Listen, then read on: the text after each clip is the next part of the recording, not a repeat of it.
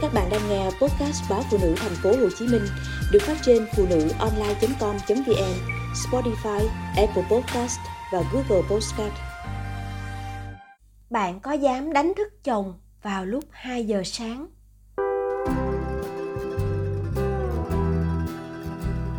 Bạn có dám đánh thức chồng vào lúc 2 giờ sáng không?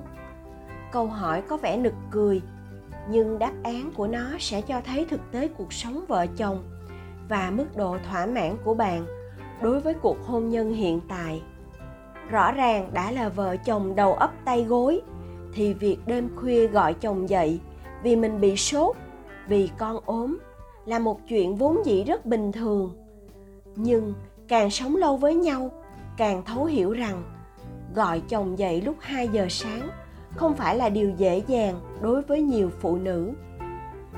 Ngân yêu chồng vì thấy anh tính tình chất phát thật thà. Sau khi cưới nhau, ngân nhận ra rằng đúng là cái gì cũng có tính hai mặt. Sự chân chất của chồng khiến cô nhiều lúc có cảm giác anh như người gỗ. Là vợ chồng, nhưng hiếm khi được chồng chăm sóc.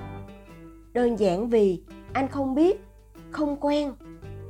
Đi làm về, chồng ngân bám lấy điện thoại hoặc chơi game trên máy tính lần siêng năng duy nhất đó là lấy quần áo đi phơi. Ngân nghĩ, chắc chưa có con, nên anh chưa hiểu hết ý nghĩa của từ trách nhiệm. Đến khi được làm cha, thì anh ấy sẽ khác.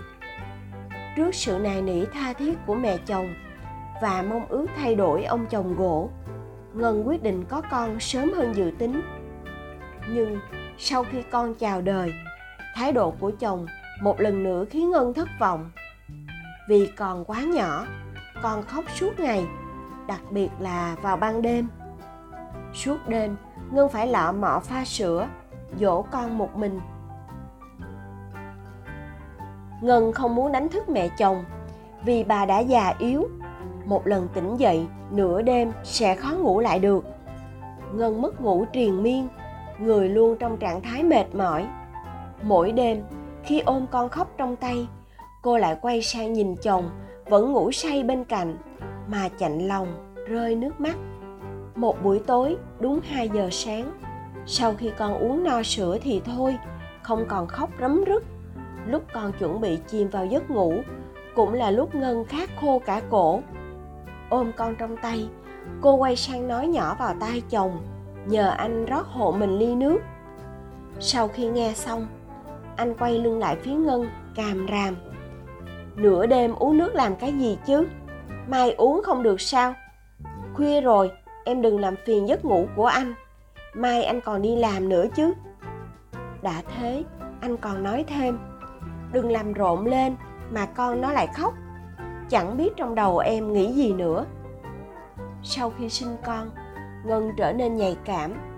Nghe những lời phàn nàn của chồng, cô không thể không khóc. Nhưng cô sợ làm con tỉnh ngủ nên chỉ có thể nén tiếng nấc lại, nước mắt lạ chả. Cũng có lần, con sốt lên tới 40 độ C, Ngân lo lắng gọi chồng dậy. Anh cũng bình thản, Trẻ con sốt là chuyện thường.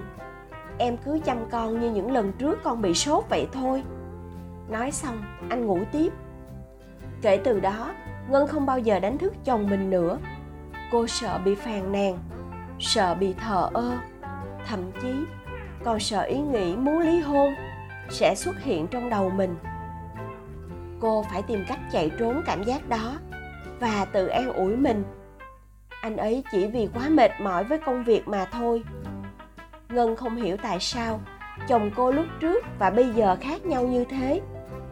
Dù anh ấy không phải tiếp người lãng mạn, nhưng thời mới về bên nhau, có lần anh cuốn cuồng ra khỏi nhà lúc nửa đêm để tìm mua thuốc hạ sốt cho con lẽ nào ở với nhau càng lâu thì sự quan tâm cho bạn đời càng dễ nhạt phai. Thanh bạn tôi cũng phàn nàn về tình trạng say xỉn của chồng, rằng anh ấy thường bia rượu với đối tác đến nửa đêm, về nhà luôn trong trạng thái say mềm. Sau khi thanh nhẫn nại lao người, thoa dầu cho ổng xong, ổng lại nôn hết lên người vợ và vây ra khắp nền nhà. Đến khuya, thanh mới dọn dẹp xong sáng hôm sau, chồng cô không hề nhớ là đã được vợ chăm sóc như thế nào. Có hôm, thanh bị rối loạn tiêu hóa, nửa đêm dậy nôn thốc nôn tháo. Tiếng nôn òe tiếng thanh khóc rất to, nhưng chồng tuyệt nhiên không nghe thấy. Cuối cùng, cô đành tự tìm dầu xoa bụng. Đợi đến khi cơn đau dịu lại, thì lết lên giường nằm. Tôi băn khoăn với câu hỏi tại sao thanh không đánh thức chồng? Chỉ là việc nôn mửa bình thường. Anh ấy có thức dậy, cũng chẳng giải quyết được gì. Thanh còn bảo, việc của chồng là ra ngoài đi làm kiếm tiền. Việc của cô ấy là đối nội.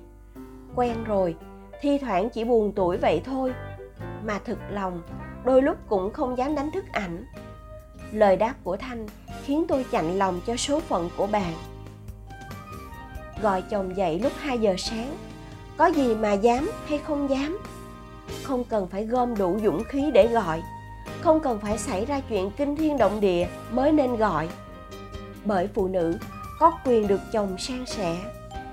Bởi ngoài kia, vẫn có nhiều người vợ đánh thức chồng lúc 2 giờ sáng. Chỉ vì bỗng dưng thấy đói bụng họ vẫn yêu thương nhau, tha thiết đấy thôi.